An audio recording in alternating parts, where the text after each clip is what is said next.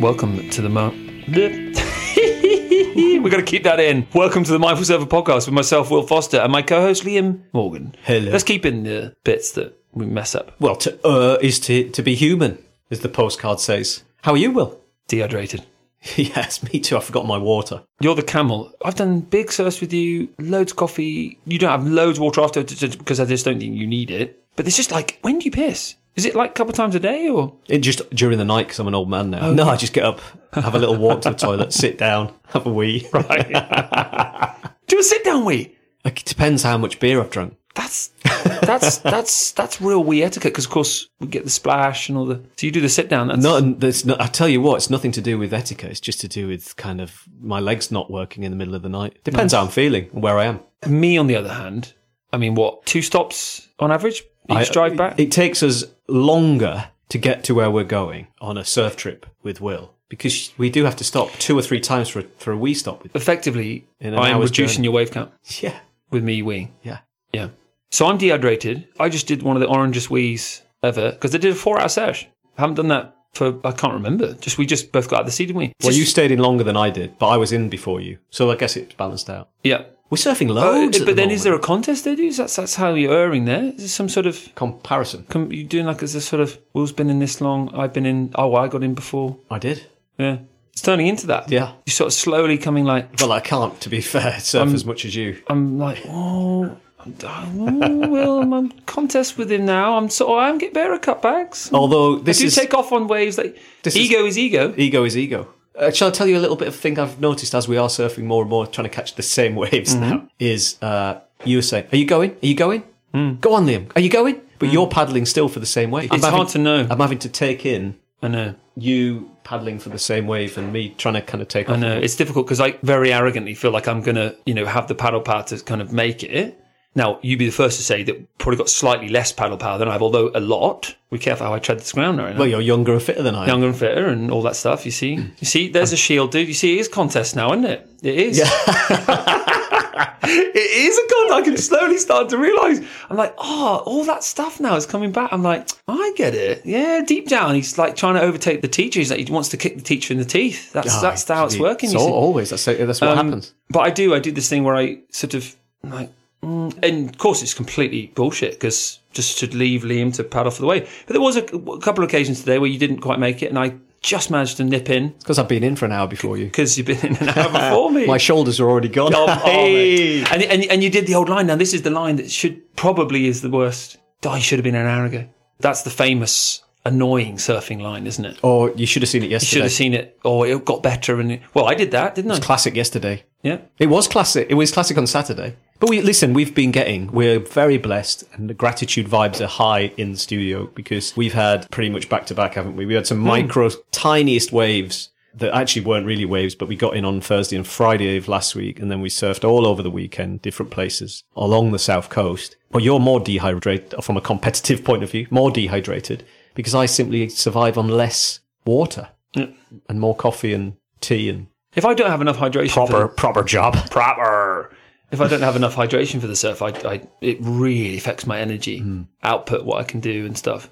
You know, we are really blessed. We're verging on surfed out. I think I'm on day nine of a session each day, and then double sessions as well, as you are, I'm sure. God, that's a blessing to start to get close to that feeling of, you know, the upper traps around the neck, the, the lats are all starting to go, Ooh, if it did break again, would I, am I going to have to just have a break? But then the thing is with our swell forecast is it's just back to back now. I know. I think we're being on the south coast where we are now. Wherever you listen to this around the world, you might be in New Zealand, you might be in America, you might be Ant- in Antarctica. Antarctica, who knows where you are when you're listening to this? But there'll be spots um, that you, you you have that just work, you know, really regularly, right?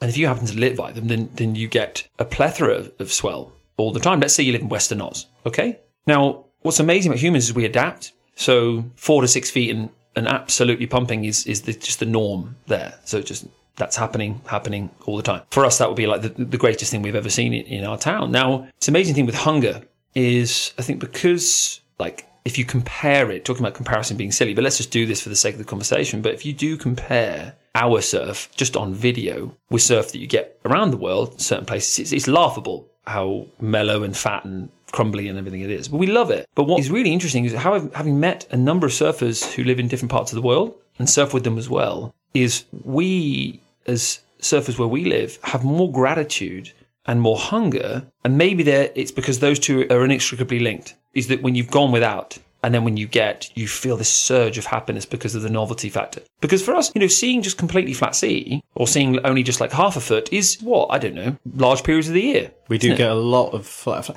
But that's what, in a way, it's kind of perfect. Perfect. What is perfection? Hmm. It's a fetish that surfers chase. But it's a great example or a great arena to practice mindful surfing in, isn't it? Because you've got to really dial in the gratitude for what you get. You get what you get. You don't get upset. Getting that energy. Our ocean, when it churns because of the red clay soil, is brown, isn't it? We, li- we do live in Brown Town, but we're forever grateful for that. And then when you do get to go and experience other places and we're grateful for the other people sharing their breaks with us, it's just a, a, dream. So you know, we've had some great surf, and it's been it's been awesome, and it's going to continue because the winter for us, we do get some classic days as well. You know, Oh, buddy. and then when we get Back that banging classic surf, it's uh, it's it's a thing to behold. We've gone really surfy there, haven't we? really, really surfy. But that's because we we're living it. We you know three minutes from the beach, and um, it has been pumping. It's still pumping now. It is. We've been so blessed with it. I did. I, I reckon I did the turn of my life, and it's so unimportant to anyone else. But I just, just managed to carve in the bowl and leave my tail the wrong way round up into the foam, like kind of leaning back on on the foam. And then came round and, and, carried on. And those little the highs you can get in surfing when you do something new are really interesting because, like,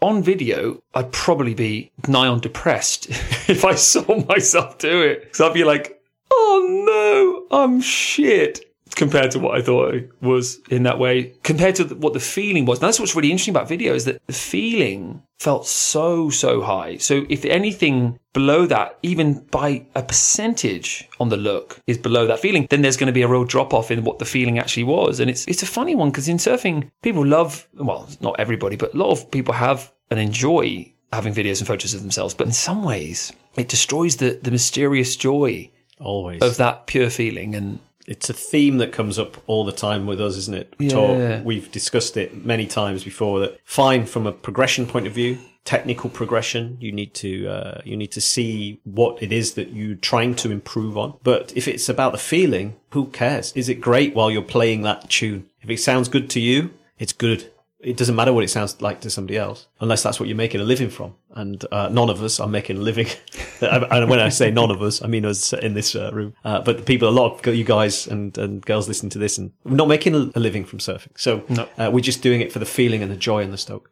But one day, one of our goals of the podcast is to Be on the tour. to well, quite frankly, based on how you were surfing the other day, I was thinking, well, listen, Liam's like Bodhi from Point Break. I mean, the way you were getting in that bit earlier, but going back to, to a serious point, is that one of our dreams is is to and not become a pro surfers. That's not what it is, but um, is to make a success out of what we're doing here because it's what we love, and but also it's a lifestyle thing in the sense that if you can have success in an artistic fashion, is it just the freedom in lifestyle is, is epic. Now I know I already have a tremendous amount of that. So do you. So yikes bikes. It's not like we're starting off on on the wrong foot, like we're you know in that nine till five, you know Monday to Friday. But if you are and you're working lots, but you want to surf more, you know, we, and we discussed this on previous shows, but just know that there's always a, an opportunity for change. And you don't have to stay in that lifestyle if you don't want to. And uh, I think a lot of it's about letting go what people think. But like we talk all the time, the paradox of mindfulness is, you know, if it is about that thing of what people might think, if you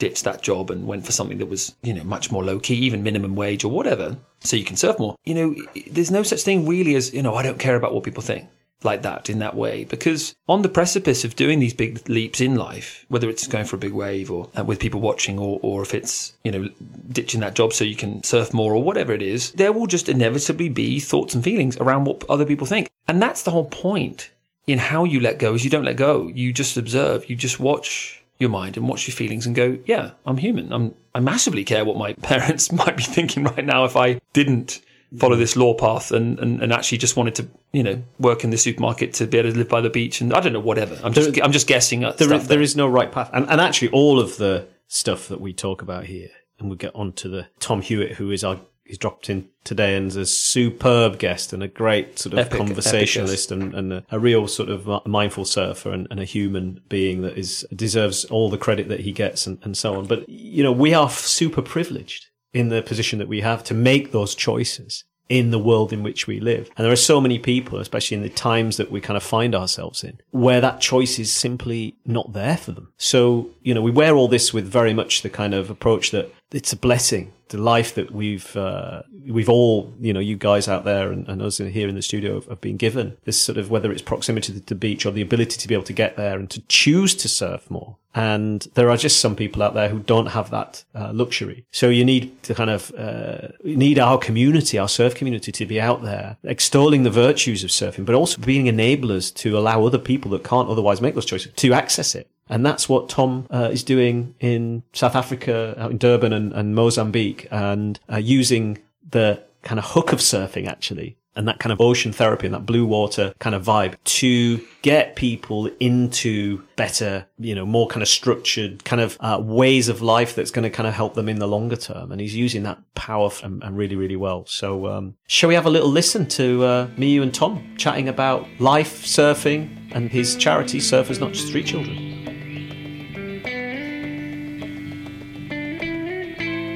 Oh, was it? Um, oh man, it was like it was like six foot, you know, like real nice, yeah. genuinely, but not just doing the closeout like full no handers, but um, it was actually it working. Was like, no, it was like because it's low tide, so those low tide banks are way better than the high tide. So it's six foot like low tide. So um, nice and today we we raced back there and it's like so bad like really bad wow that's crazy Putsborough is such a fickle spot i always remember masha you know masha in um works in tiki now but yeah i know masha well He's a legend, isn't he? Yeah. Uh, he's always like, "Ah, oh, it's just a no-hander. It's just a no-hander. There's no, you can't yeah. go left, you can't go right." no, since being here, the thing I've noticed is that you lose out. Like, there's a lot of guys that say, "Oh, you must only surf Croyde at low tide." That's like a big mistake to be one of those and you must never surf parts big mistake. Always go to Lynmouth big mistake. You've actually got to think about it more. There's so many good waves. We've had great sessions at like Croyde on high tide. Over the summer there was like a little high tide peak or let's say mid tide plus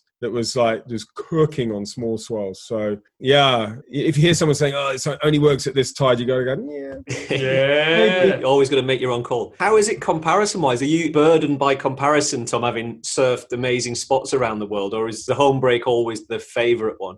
Well, that's a tricky one for me in terms of home break because yep. I've lived in South Africa for the last 30 years. Mm. So home break to me is New Pier in Durban. Mm-hmm. Right. And I'm starting, because we've been over in the UK for the last couple of years, uh, my wife's been getting her citizenship here and we set up Surfers Not Street Children UK to support the work in Africa.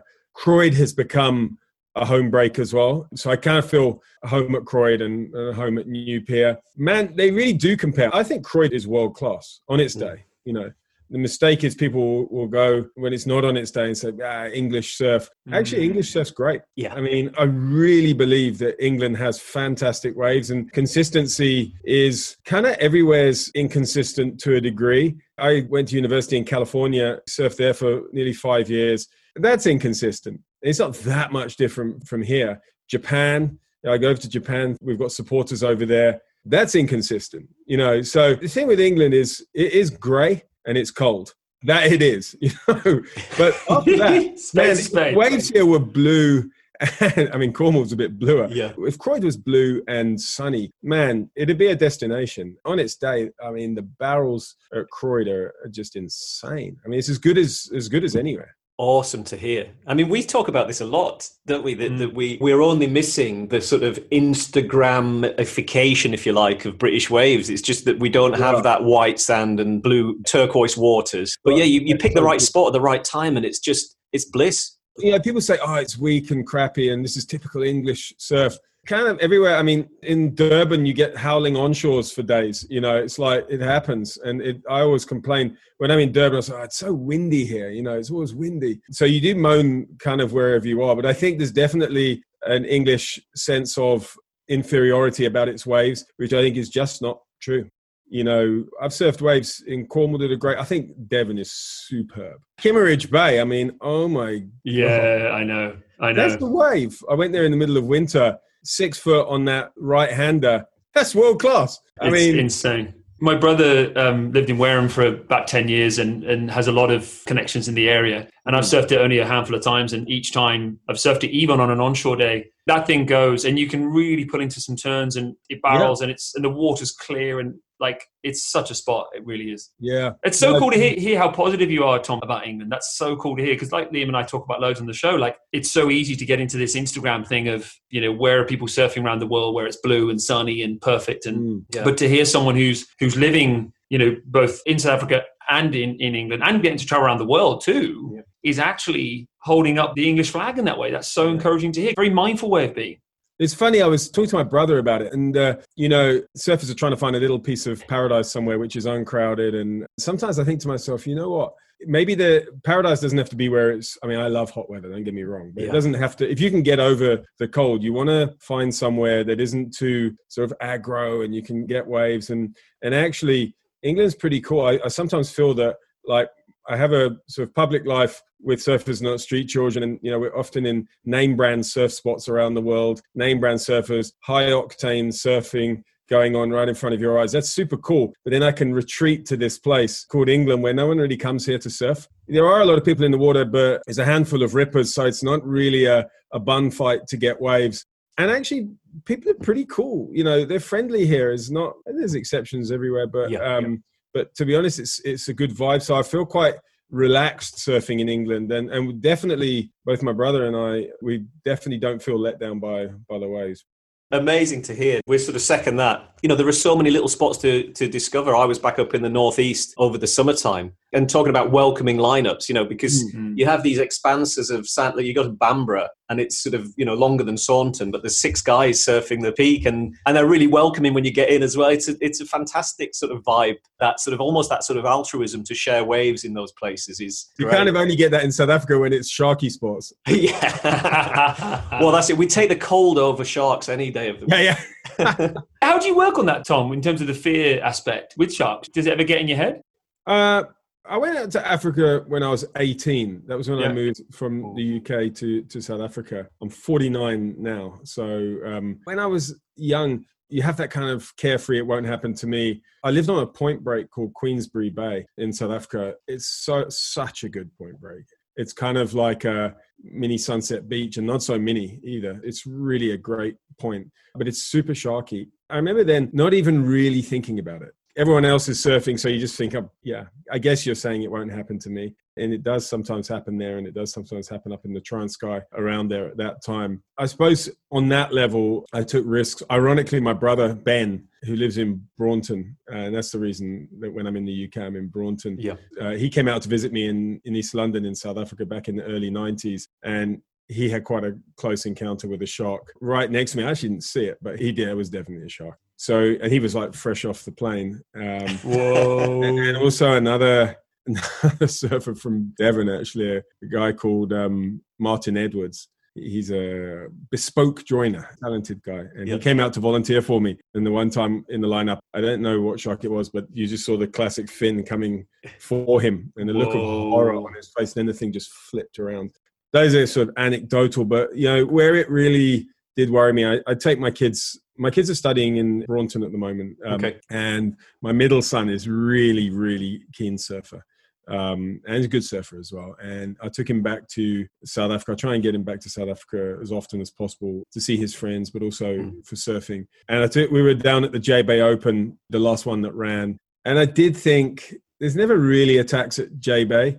But I did think to myself, oh man, it's my son. I don't know how comfortable I am. Because Yeah. Durban's Durban, we never really worried about it. But when my son, who's 13, was surfing, you know, we were just Yeah, the two of us out at. Magnus or, or a more crowded session at Supers. Um, I was like, oh man, you know, I don't know how comfortable I felt. So one thing when it's yourself, when your kid is in the is in the lineup in the place where you know that literally sharks are swimming under there all the time, and that's what drones have taught us there. Actually, the great thing about knowing that is that you see, oh, they, they don't really attack them you know, Yes. at least not Mm. there. Mm. different level of fear that i mean that's just because we're we've got kids too and sort of the visceral fear that you have for yourself is manageable isn't it? Because it's yourself and you can deal you know you're you're responsible for your own sort of life or, or death i suppose. But when you're sort of uh, in that father or parental lead figure especially when it relates to surfing as well putting your kids into something that you've got so much joy and stoke yourself out of but knowing the dangers that exist it's it's quite a hard line to walk right It's a toughie, and and I kind of he did really well at um, at J Bay. It was his first time surfing there. I mean, although he grew up surfing in Durban, it was his first time to go and surf in J Bay. He did well, but I was kind of relieved at the end. Strangely, that you know, I just thought I'm just kind of glad that he's back in Durban now.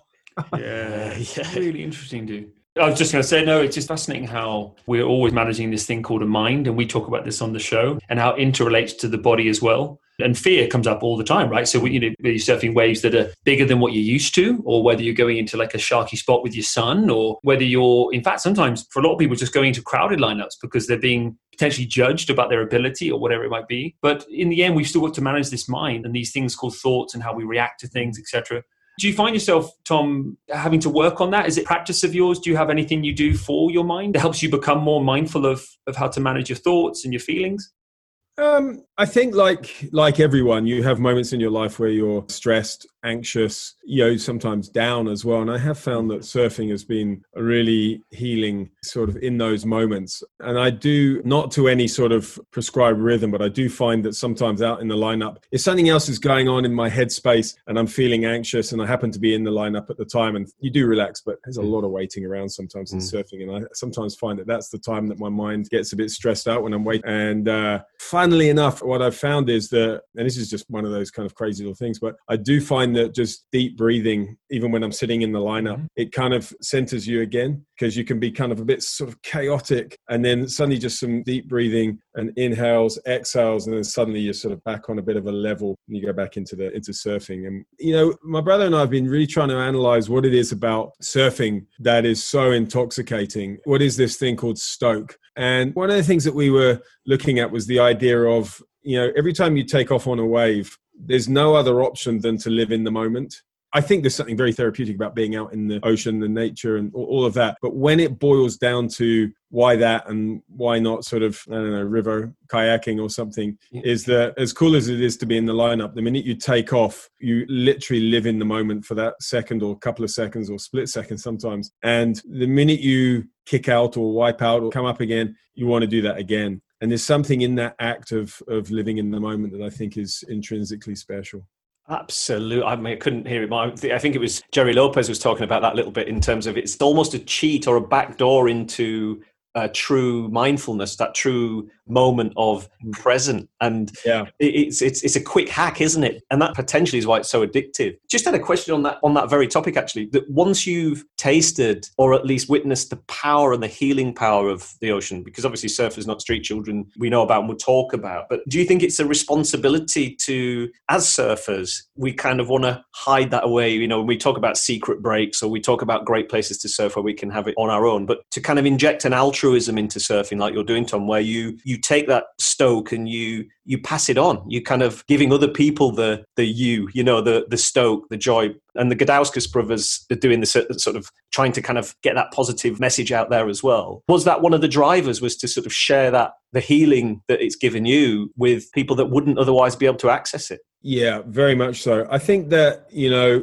we are a surf community. It is really a thing. You know, it's mm. a global thing. Pat, Dane, and Tanner, classic example of surfers who get that they're part of a wider community. There is something intrinsically therapeutic in and of itself for surfing. And I think that when you acknowledge that you are a community, I mean, the reality is that anywhere I'll go in the world that's coastal, I'll probably end up kipping on the couch of a surfer. And there are so many other ways that the surf community pulls together. But I think any community that acknowledges itself as a community has to acknowledge that there is some sense of responsibility to other. And I think that that's what's challenging the surfing community and surfing world at the moment is that surfing can be a tool for positive good. And so, what is our responsibility as surfers um, to harness that?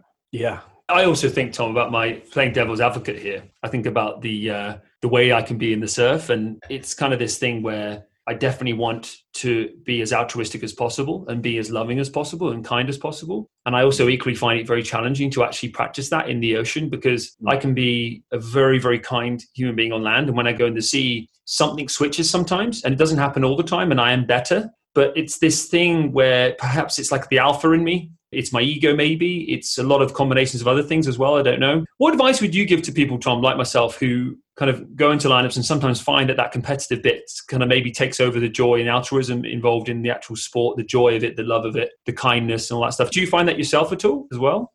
Yeah, I get angry sometimes in this. yeah, that's it. And uh, I don't like that guy that you become. You know, we had a, a, day. I mean, I've been back for lockdown, so I've never been out of South Africa for this long. So I've been surfing Croyde mostly. And there was a couple of days at the end of summer where I've just never seen crowds like that. Mm. And people are pretty cool, but you know, some people act like kooks sometimes, and sometimes people just don't have the knowledge. They're, they're, being super nice, they don't realize they're doing something wrong. But if you go out for a surf and you just every single wave, there's four or five people dropping in on you, it's like you'd have to be Gandhi not to get. and, and I, so the first thing is I do I lose it, and then afterwards I think, oh man, I don't want to be that guy, yeah. you know. And um, we're all kooks anyway, so it happens. But um, I think that there is the question of there are limited surf breaks, you know, numbers of surf breaks, and if everybody surfs, it does get more crowded. So I think that is a real question on how to how to handle that. But I don't think it really feeds in too much into programs in what are sometimes classified as the surf therapy movement because you tend to find that people getting stoke out of that have come in at a very entry level. So you've got kind of like a whole crew of people getting super stoked out in the whitewater and they're never going to make it out the back, but it doesn't matter. Their stoke is just, you know, turning around, going forward, standing up or not, and being stoked. And that's cool. Yep. They're getting stoked just as much as we are, but it's all on the periphery actually, unless it's one foot, and then you got to ask yourself why you're getting stressed out in one foot. It's one foot, but unless it's super tiny, their world is not really colliding with our world. Mm. And um, where it becomes a little more complicated is the kind of weekend warrior thing and, and wave pools and whether that, I don't know, is the answer. But um, I like to think that the vibes at the moment are pretty good. I love the positive vibe warriors. I mean, we've, we've worked a lot with them, and um, they're all awesome crew. Um, the Gudauskas and all those others who are involved with it. But I just love the whole positive vibes. And actually, if you look at say Croyde, the Groms that are coming up in Croyde at the moment. I mean, you'll hear them just laughing and joking in the lineup. It's actually mm. a super positive place. Yeah. And Croyde, like many places, kind of had a reputation as being a bit grumpy. Yeah. Um, the new Groms are, are, super buzzed and laughing and joking and having fun. It's actually a really nice environment. A lot of people come up and say, "Oh, when the Groms are all in, it's such a nice vibe." So I'm all for that. They haven't been burdened by uh, ego and life and all that sort of grisly stuff that happens to people who are wearing a shield. We talked a lot on the show not so long ago about this concept actually that there's a sort of surf school happy that exists that if we could just all hold on to it that you know those guys who are in the water they're like kids aren't they with the fact that they're unburdened you know when you see kids just not worry about what people think about them they'll dance and they'll paint and they'll sing and they'll play silly games is that that surf school stoke is yeah so raw and so new to those people that if only we could hold on to it. And almost as you paddle into this midsection and then out the back, it's like growing up and growing older. You, there's a tendency to wear that a little bit too seriously on your shoulders. Yeah. And you, you, you kind of want to, you want people to stay surf school happy when they get to the bit that they're dreaming about, maybe, you know? Yeah. You know, sometimes you'll see some of these surf school beginners out in the lineup and you'll take off and they'll totally unaware drop in and you fly over the falls all with a smile on their face. Yeah. and you can't like tune them afterwards. It's like they don't even know that there was an etiquette thing. They'll learn that one day. So you know you don't want to be the guy that's getting bummed at all of that. Good vibes. And i think this whole movement so i don't think because people often say well all these programs for you know getting different people the, the buzz and stoke of surfing it's just going to make our lineup so much more crowded. But actually the majority of the stoke is happening in uh, uh, in the whitewater. Absolutely. And yeah, there'll be a few who um, who get past that and get out the back eventually. And why shouldn't they? Yeah, it's all the growth, isn't it? If they're learning and they're developing, we all got to start somewhere. We don't own the beaches, even as locals, and you know, localism can have a good, you know, things acts in the lineup can be dangerous. So I do agree with a certain type of localism, but not localism for greed, and not localism driven by ego. Just you know, being able to to say, hey, that you know, hurt someone like that, you know, that's cool. But so often it's just used as a as a negative, you know, and I'm, I'm really against that. It's allowing people to stretch their comfort zones, but not at the expense of either their own safety zone or somebody else's safety zone. Because of all the work you're doing to mentoring people and spreading the Stoke and, you know, surf therapy and force for good, who do you turn to as mentor for yourself? Do you have a crew of people around you? Uh, I mean, I did see you with the Pope the other day. He's pretty, he's probably quite a good mentor, but yeah, his one-on-one stuff yeah, great, man. Yeah, yeah.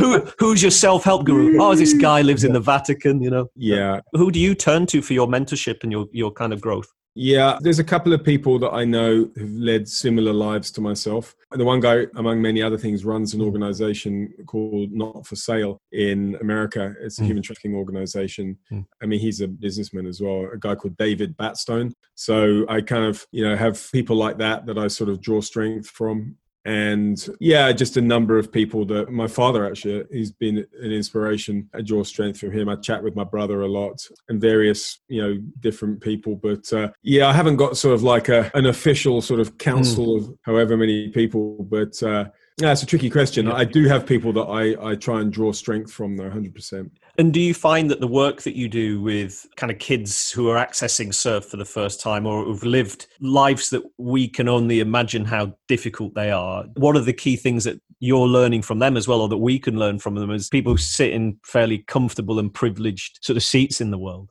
Yeah, I often say that some of the best acts of humanity that I've ever seen have been among street children. Mm. So the way that kids have looked after themselves. And I've seen sort of when one kid gets really sick on the streets and another child just says, takes it upon themselves to basically look after that person in the streets and, wow. and uh, you know even if they're dying and that's wow. really powerful and you ask yourself why would a 13 year old kid feel any sense of duty to another person on the streets even those kids on the streets have been dealt an incredibly difficult hand it doesn't mean that they're uh, subhuman in actual fact right. sometimes they put those of us who've been privileged to shame there's a lot that i've learned from the kids of this on the streets uh, and actually from kids who've come through the program, girls and boys who are now adults have really been inspiring. And my wife as well. She's um, she uh, has a, an incredible life story. I mean, I didn't know her at this time, obviously, yeah. but she had grown up in the streets as well. And we met actually at a Street Kids project, and mm. she's a really good sounding board for me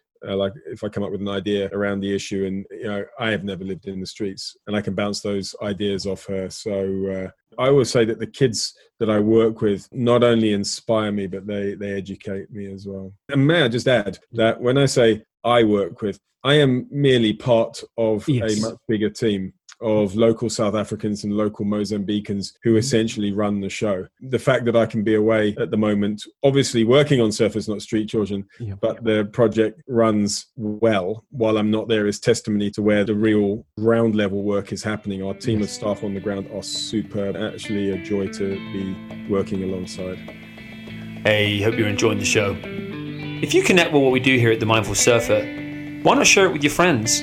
Or go on over to iTunes and leave us a review. Because the more ratings we have, the more likely it is Liam and I can come back week after week and keep building this community of mindful surfers. Now, let's get back to the show. Tom, looking at your social media, there's there's so many awesome success stories. I forget the guy's name, but there was this um, chap who had started working in a coffee shop. Is that right? There was someone that yeah, a part of your success stories, and I'm sure you've got many, many of them. What is it? Do you think about surfing that heals and gets people back on that path of getting their life in order? For us, surfing isn't the model, surfing fits the model. So, surfing alongside mentorship and care mm-hmm. is our model. You could put other sports and pastimes, it could be yep. uh, soccer, you know, whatever. But surfing, for some reason, fits really well. There's something intrinsically therapeutic about surfing. And I'll give you an example. A lot of the kids that are coming through our programs are coming out of drugs one of the things they learn very quickly, despite the sort of myth of, of, of surfing and drugs of the 70s, I mean, it was really happening, but yeah. drugs don't do anything for your surfing. I mean, they really don't. I mean, no, I'm not knocking anyone. Damn it who takes drugs. You know, for being a good surfer, the kids on the streets who don't glamorize drugs in the slightest and actually embarrassed by the fact that they use it as a mm. use drugs as a way of of surviving. A lot of the mental pain as well and uh, the physical problems of being on the streets. They want to get out of that because it's seen as you know once they become surfers, it's like I, I don't want to be that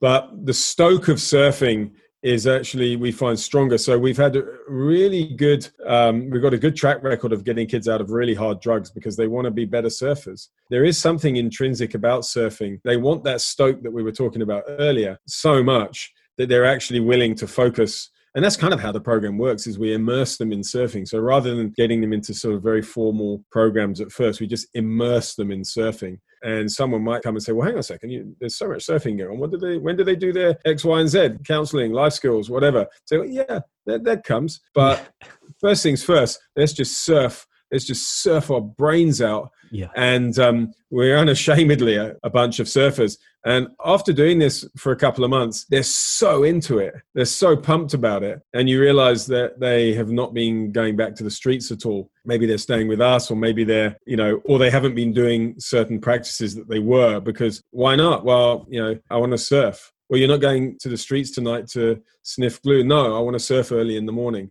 Yeah. You know, they realize that these things don't work. So we joke that it's kind of replacing one drug with a with a better drug. Yeah. But there is something about surfing. Now I'm sure there are other pastimes which have that kind of stoke as well, which could be which could fit the model well. But surfing does, you know, fits extremely well.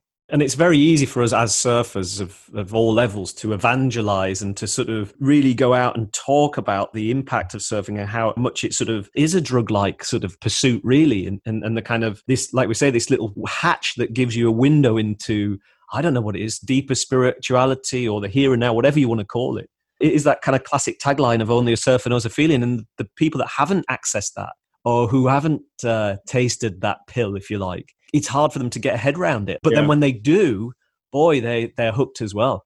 So Yeah. it's almost like we could do with the world right now, uh, certainly sort of from a political leadership perspective, to get on a surf bus, get a wetsuit on, and get in the ocean and see how they feel. That, that's a really interesting uh, subject because we kind of think. I mean, really, if you if you're thinking about that Stoke, you would think that perhaps the surfers are a bit more enlightened or a bit more progressive, Mm. and certainly some are. But there's a couple of things going on in the in the global surf community at the moment, and one is the rise of surfing as a tool for positive change. That's really positive, and there's a whole sort of progressive sort of uh, strand of surfing. But if you look at the comment sections in the Black Lives Matters posts and this demise of Surfer magazine, there's also a lot of really awful stuff. And and it's really made me kind of Yeah. start thinking i don't know this whole thing of you know surfers are a bit out there and a bit more crazy bunch that thinks a bit more out the box. I don't know about that now. I, i'm wondering whether we're not just a microcosm of mainstream society and we're not as cool as we think because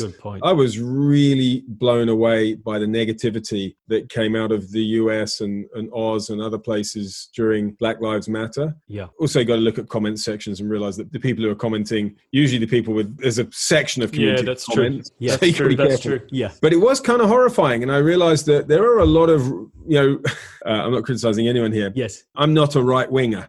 so there are a lot of right wing surfers if you read the comment sections. Yeah. So are we kind of cooling out there and a bit more progressive, or are we just, you know, sadly a microcosm? You know, I don't know. Well, it's No, a it's great good- point, and very good point. It- well, we're humans, aren't we, for starters, and all of the flawed stuff that comes with this condition of living in this sort of a meat suit that sort of carries us through this life. And you know, talk about mentors. One thing my dad would always say to me when it came to any cross section of society and how to judge people, he would always say, "We're all humans, and there's simply the dividing line between us is there are dickheads and there are nice people." And he said that's the only difference you need to sort of see of people in life, son. You know, and Yeah. it's true, isn't it? What, what was your what was your thousand nobbits? well, that's quote? it. Yeah, yeah. There's a well, there people are commenting. If you meet one or two dicks in your life, you sort of might one or two dicks. But if if everybody that you meet is a dickhead, that maybe you should look in the mirror yourself, sort of thing.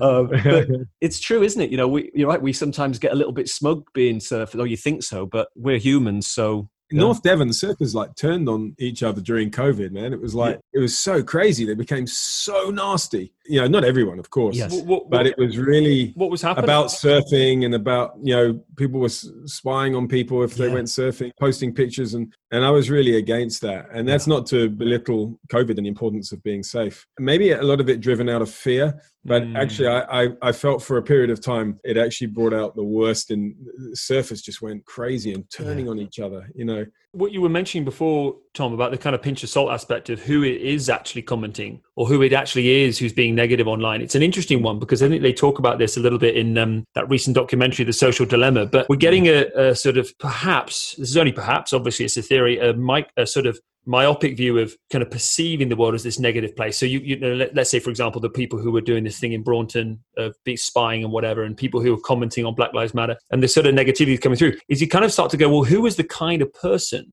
who would comment like that in the first place and who, who would even bother going online to comment. It might be that person who wants to kind of dive into that negativity. So I think taking that pinch of salt, and then listen, maybe I'm just being too positive here and too believing in kindness and goodness, but that most people are good and kind. And with surfing in mind in particular, trying to keep that in mind, particularly when we're in a busy lineup. That I have to do this thing, Tom, all the time, and I want to know what you do mentally because I, w- I want to also get onto stand up paddling in a second. But when I'm being overly greedy, or when I'm being overly competitive, or I'm getting into that bit where I'm really not becoming the person I want to be, that I have to just keep checking in with myself that I've got to be the change that I want to see in the world. So if I want the surfing world to be a more positive place, well, fuck me, I better start doing it right now because mm-hmm. otherwise I'm just just as much a part of the problem, right? And it come brings me on to the stand-up paddle thing because I know that you're an exceptional stand-up paddler. Now I know the time I met you, you were actually shredding on your shortboard in Sidmouth, which is a real feat in itself because it's not easy place to surf. But I know I've got loads of stories about you from great stories about your abilities on uh, on your stand-up paddle. And when I stand up paddled, I definitely got into this greedy thing because I could just basically get a wave, turn around, get another one because I could see where the peaks were and I could do these things. Have you found that to be a challenge? Maybe you're much nicer than I am. You're probably much better in the lineup than I am in that way. But how have you managed the stand up paddle thing, Tom, in lineups in general? Just going back for a second, I mean, yeah. when I'm shortboarding, if I get into that irritated and start taking the waves, I find it quite difficult to change in a session. It's I get out and I realize I was that guy. Yeah. And I feel bad about it afterwards. And then I try and tell myself, I mean, most days it's fine, but I try to tell myself to not be that guy. Uh, I don't always get it right. Um, I mean, I'm never ever like really swearing at people, maybe once recently, um, but not in a disgusting way. But uh, it happens. And I, I try and tell myself before the session, hey, hey, remember, don't be that guy. Mm-hmm. You know, nice. and then you can then you actually go out beforehand. Nice. I find if I lose it in the session, again, rarely, but on those awful overcrowded days, that I find it really difficult to. I have to actually just get out. Yeah. I had it recently where someone was taking all the waves. I managed to check myself. I said to myself, "You got to paddle away because you're going to get into something and you don't want that." And I paddled mm. away and uh, but the stand-up paddleboarding is, is an interesting thing. I actually love paddleboarding. I really do. Maybe not as much as shortboarding. Shortboarding is my first love in surfing, but I, I love the feel of riding a, a paddleboard in decent surf I love the high performance end of paddleboarding. Although this summer, uh, anyone who's been surfing Croyde will have seen me. I've been kind of riding a inflatable sup in like two foot surfing board shorts, which I've also really enjoyed. Yeah. I don't tend to sup anymore at Croyde because I think certain waves, plus mostly at Croyde, I want to be on my shortboard. Um, certain waves are lend themselves to supping. You got to acknowledge that if you go, if you ride a sup, you are a liability and so you've got to have a very, very real understanding of your own abilities and err on the side of caution because you can hurt someone. I often say that I, I don't like surfing with suppers, I just tolerate myself. Um, um, so That's so good, Tom. if I'm supping and someone comes over to me on the sup, I tend to paddle to the other end of the beach. I don't yeah. be associated.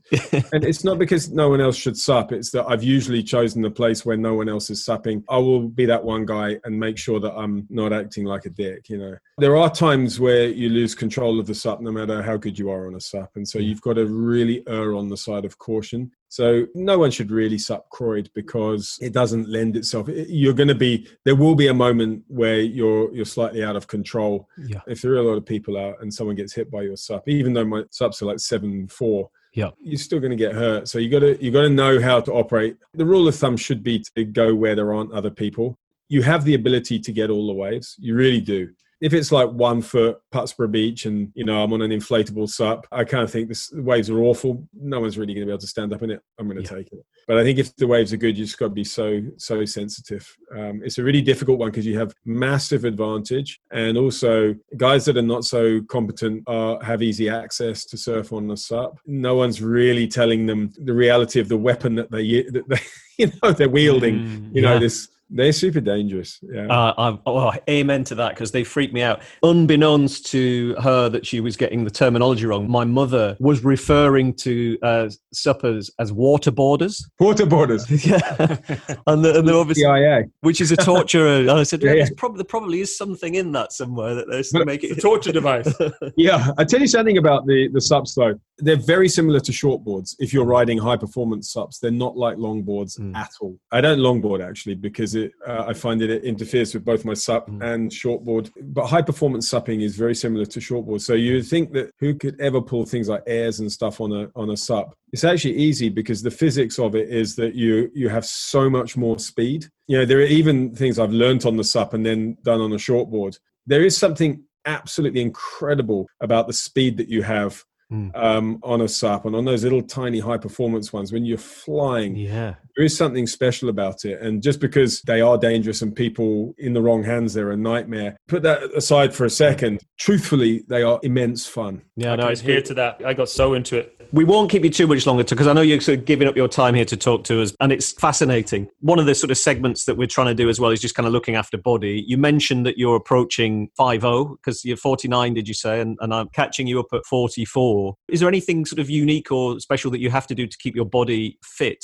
I'm amazed that you are that side of 40 looking at the uh, the pictures of you and speaking to you today. But what are you doing to sort of keep yourself fit for SUP or surf? Well, I actually have a long-standing back problem because I had a spinal fusion when I was in my 20s from a skateboard accident. So I manage a back problem. I, I'm, I can do everything, but I, I have to work quite hard on managing that. That's why I sup actually originally is to keep my back, keep my core strong to support my back so that I can shortboard.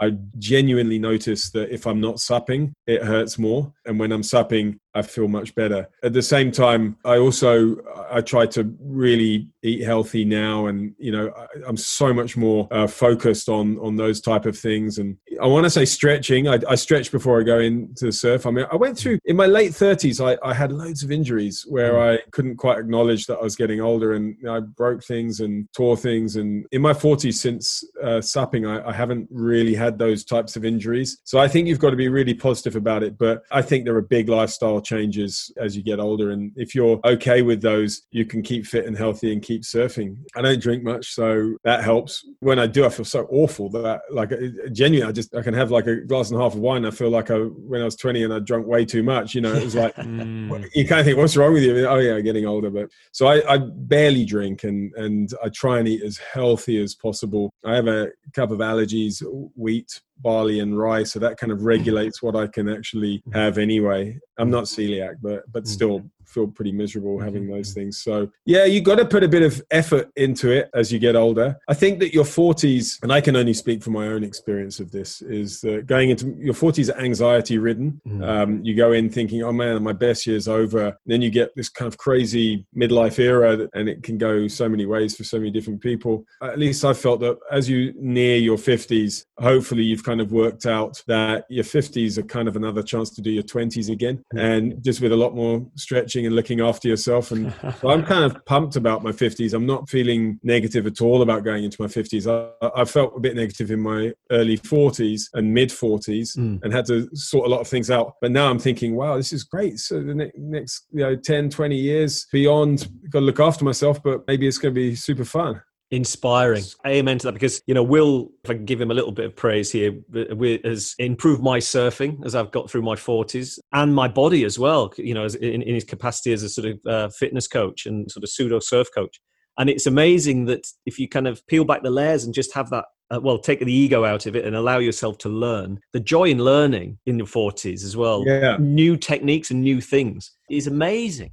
It's amazing what your body can still do. I fractured two bones in my lower back. Again, my, I think probably in my 30s when I was, you know, the ego was still trying to drive me to do things that I should have left behind, I imagine, in my 20s. And uh, to find that repair, but then to see the benefits in the ocean has just been a dream. Yeah, it's funny you mentioned learning new sort of maneuvers and things. I, I really believe that although you might not, as you get older, surf the size of waves, I probably don't surf this quite the size I, I used to in my 20s and 30s. I still like solid waves, but may, maybe yeah, it's fair to say uh, maybe not quite as solid now. But I don't think you have to stop learning new things. And I like airs and stuff, but I'm, I've never been able to land an air reverse properly. And so I'm racing with my son, and I'm kind of think it would be super funny to land my first air reverse in my 50s. You know, Yeah. it would be just such a, a fun story, you know, personal story, you know. And my son's desperate. He, he does pretty good air reverses, but hasn't quite slid out of them yet. Yeah. And um, I'm kind of desperate to land it before he does, and he's kind of desperate to land it before, love that. before I do. So uh,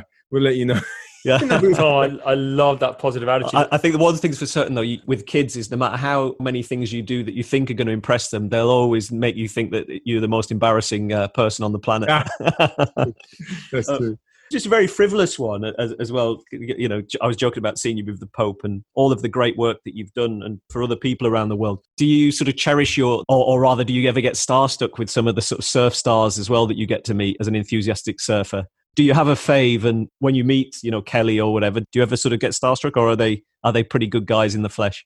Yeah, it's a good question. I think Kelly was always my hero. So getting to know Kelly has been fantastic. I really like him actually as a as a person. I think he's a very thoughtful guy Mm. And he's been a tremendous ally of the organization. So I really think he's a guy I hold in in high regard, not just for his surfing. Yeah, I do get to meet a lot of the surf stars. I'm always in awe of their surfing. It's Mm. amazing. Many of them, unexpectedly, I don't know why they wouldn't be, but a lot of them have just been way cooler than I'd have expected. Mm. Like actually, you know, really engaged with the program, and that's been great to see. There's only a few that I've thought, okay, they're just you know not interested and not everyone will be interested you know. But um i mean we've had fantastic times with people like stephanie gilmore and she's just so cool. Mm. and you know, seven times world champ. And the way she is with the the girls in our Girls Surf Too program I mean, she's just absolutely aw- awesome. And it's been really cool to see how the pro surfers have embraced the kids in our program. And actually one of the things that's been interesting is we haven't necessarily had massive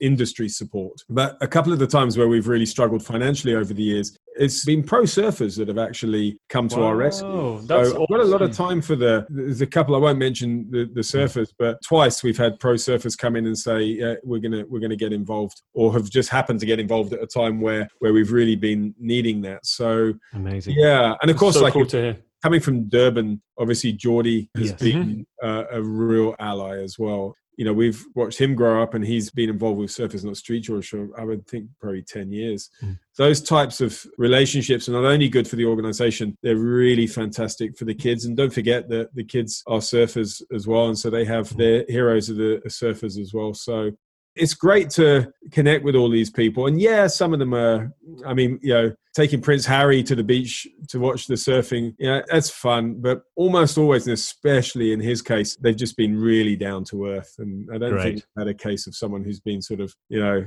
not that really. It's amazing to hear. nice to hear. And what can we do? I mean, just kind of on the programs that you're talking about, and having spent more time almost enforced here recently in the, back in North Devon, what can we do to support the organisations? And are there any plans to further than what you have to bring or to spread it more to become a more global phenomenon and to work with people locally as well? I mean, what can we be doing, Tom? Thanks for that, by the way. That's, that's a kind question. We're in both South Africa and Mozambique, and then of course we have a support network in the in the UK. The first priority is we've always worked on kind of a survival budget, and obviously COVID has has hit quite hard, and also has been a pressure on on the staff. It's like coming up with a program that you didn't have time to plan for, so that's been really hard. So what we're really trying to do now is to build the financial support so that we can really strengthen the two areas that we're working in, strengthen Mm. and develop. So take us out of the sort of survival budgets into a more realistic budget. So that's the first thing, what we're aiming for. We may well uh, upscale into another area. We did into Mozambique, and that's been really successful. But I'm really keen to make sure that both of those projects are, are really well supported before we look at that. And people in the UK or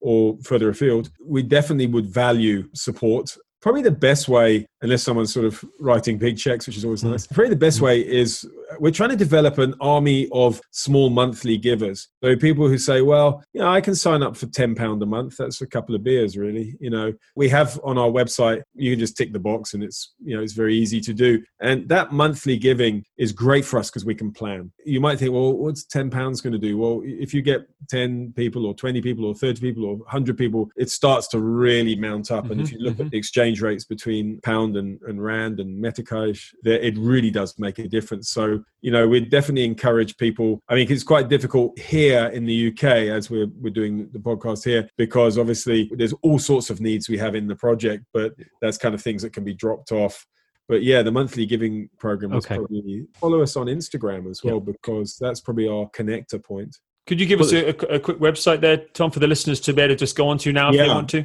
We've got our new website coming in about two weeks, but feel free to go now. The, the- we've got a sort of intermediate one, and that's surfnotstreets.org.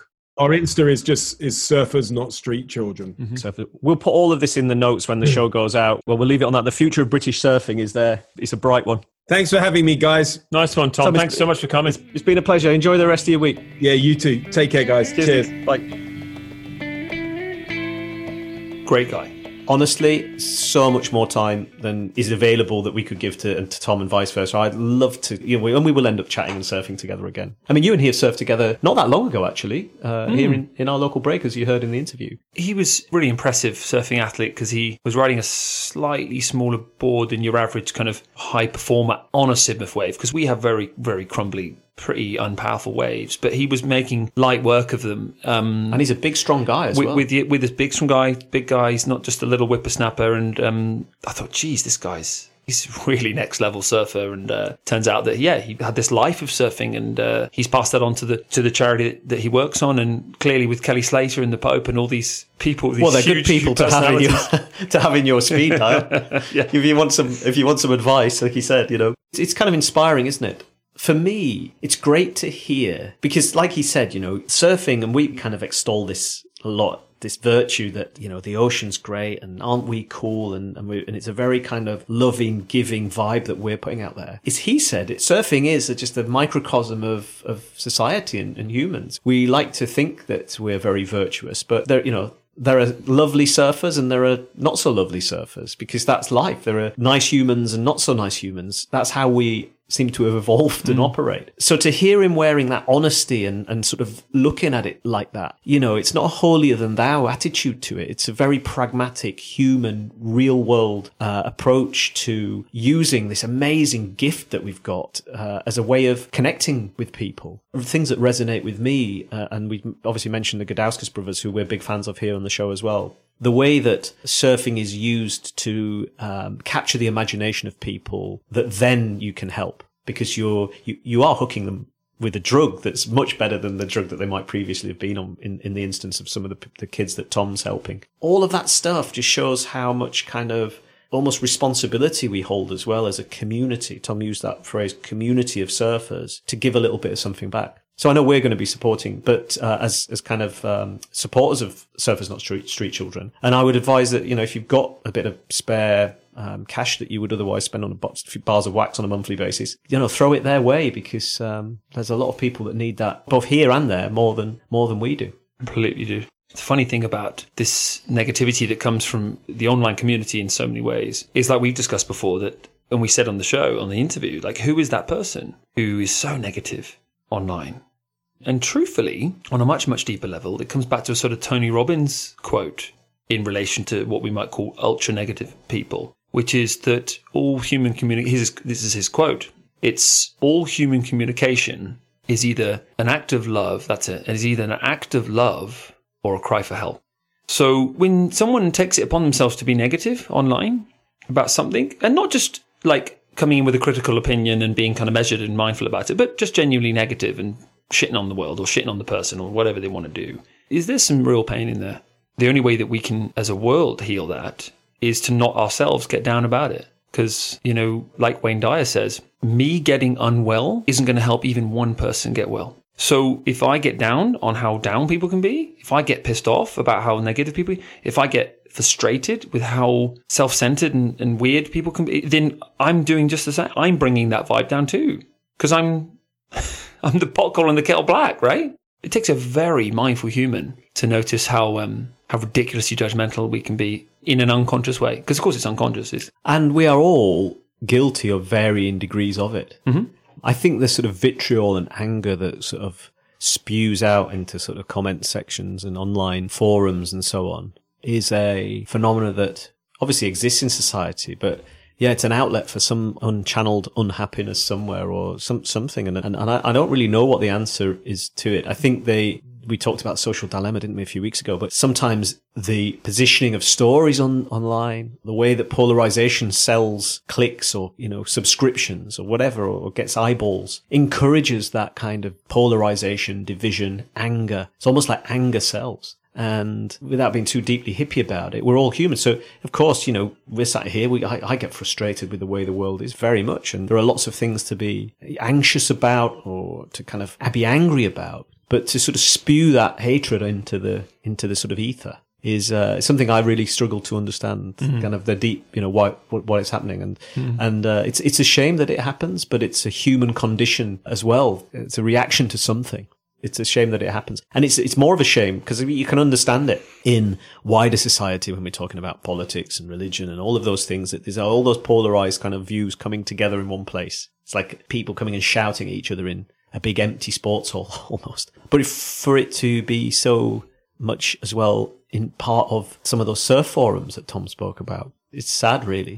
that you, it is. Yeah, you know. But hey, No, it is, dude. It is. But um, there's another. I'm full of quotes today. There's another one by being negative about negativity and how ironic it is. But there's a Mother Teresa one, which is um, I won't attend an anti-war rally, but the moment you create a pro-peace one, I'll be at the front of the queue. yeah, And that's the power of silence because you can't cut silence in half. You can't turn it upside down. You can't times it by two. There's only one true healer in any facet of life, in any in or out of the ocean, and it's just silence, saying nothing, just being the stillness and no opinion, no this, no words, no, and that is just so powerful for all these things. Because now you're just yeah you're embodying the peace that you're actually wanting in the world and it's it's a challenge. It's an immense challenge because on an incredibly regular basis daily in fact if i'm being truthfully honest um, i fuck up on that all the time. But i think that's the journey. It's it's being able to go god yikes i can be so mindless. Okay and now i'm being mindful again and you'd spot it and that's part of the thing, isn't it? that's the whole journey it's a human condition, as we said in the interview. that's the and, journey.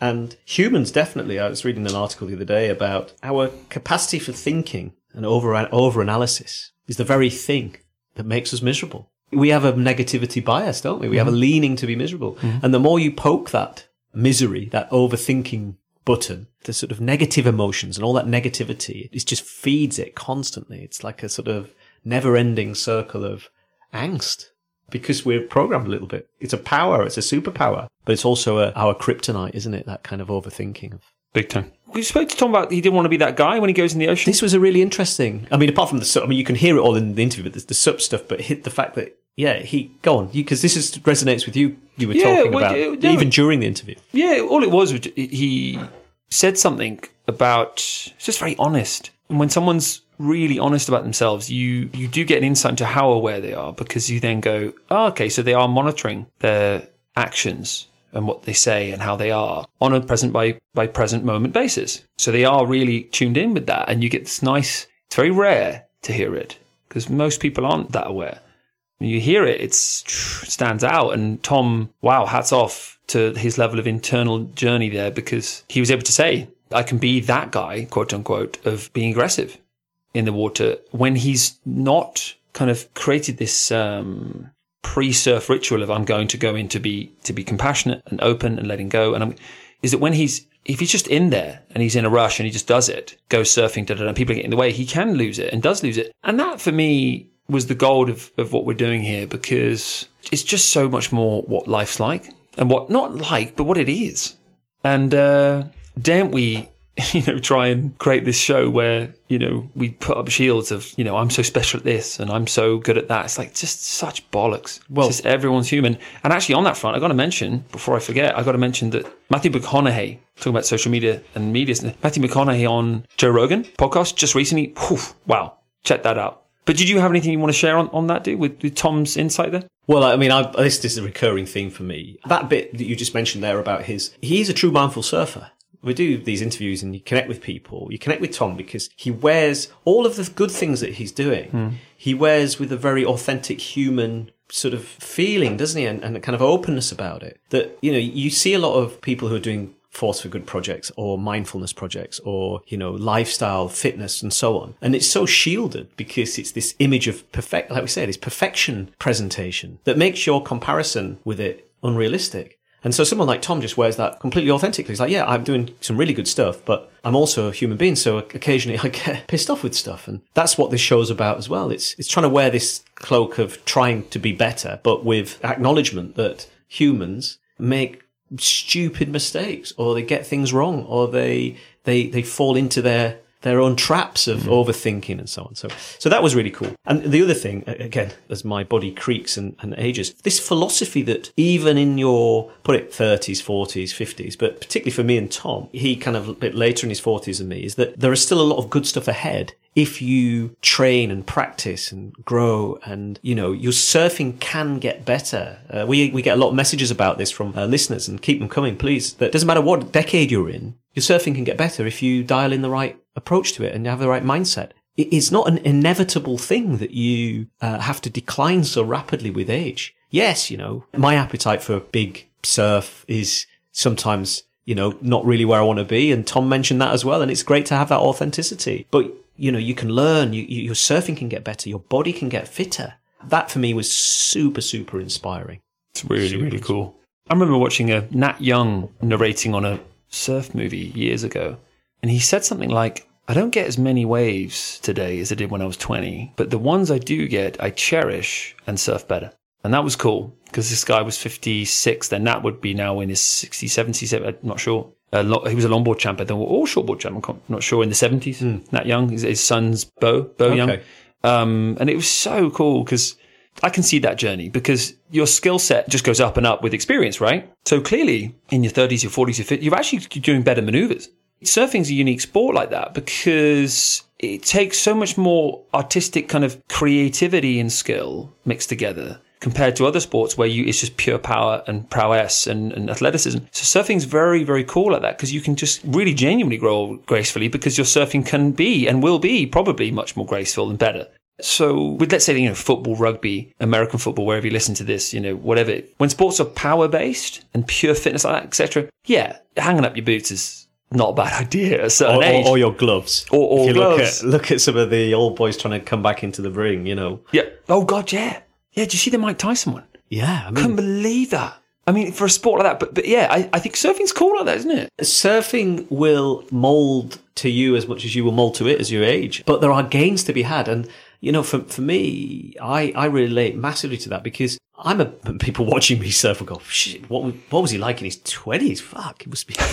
but I, I, I am a, I'm, I'm a better surfer if you can, if you, if you want to use that com- better, com- whatever the yeah, comparison is. But, you know, there's some technical improvements there and some kind of mindset improvements that absolutely, you know, I have a hiatus. I had a break from it really for more than I realized. I'm, I'm surfing better than I've probably surfed in my life now. And that's, I think that's available for anybody. That's, that's really listening. cool, man. That's wicked. Well, listen, um, guys, thanks for having us. It's been a long one today because um, the, the interview was so good, but it was just great. Really enjoyed it. Yeah. And we'll see you again soon, next keep, week. Keep listening. Nice one, guys. Bye.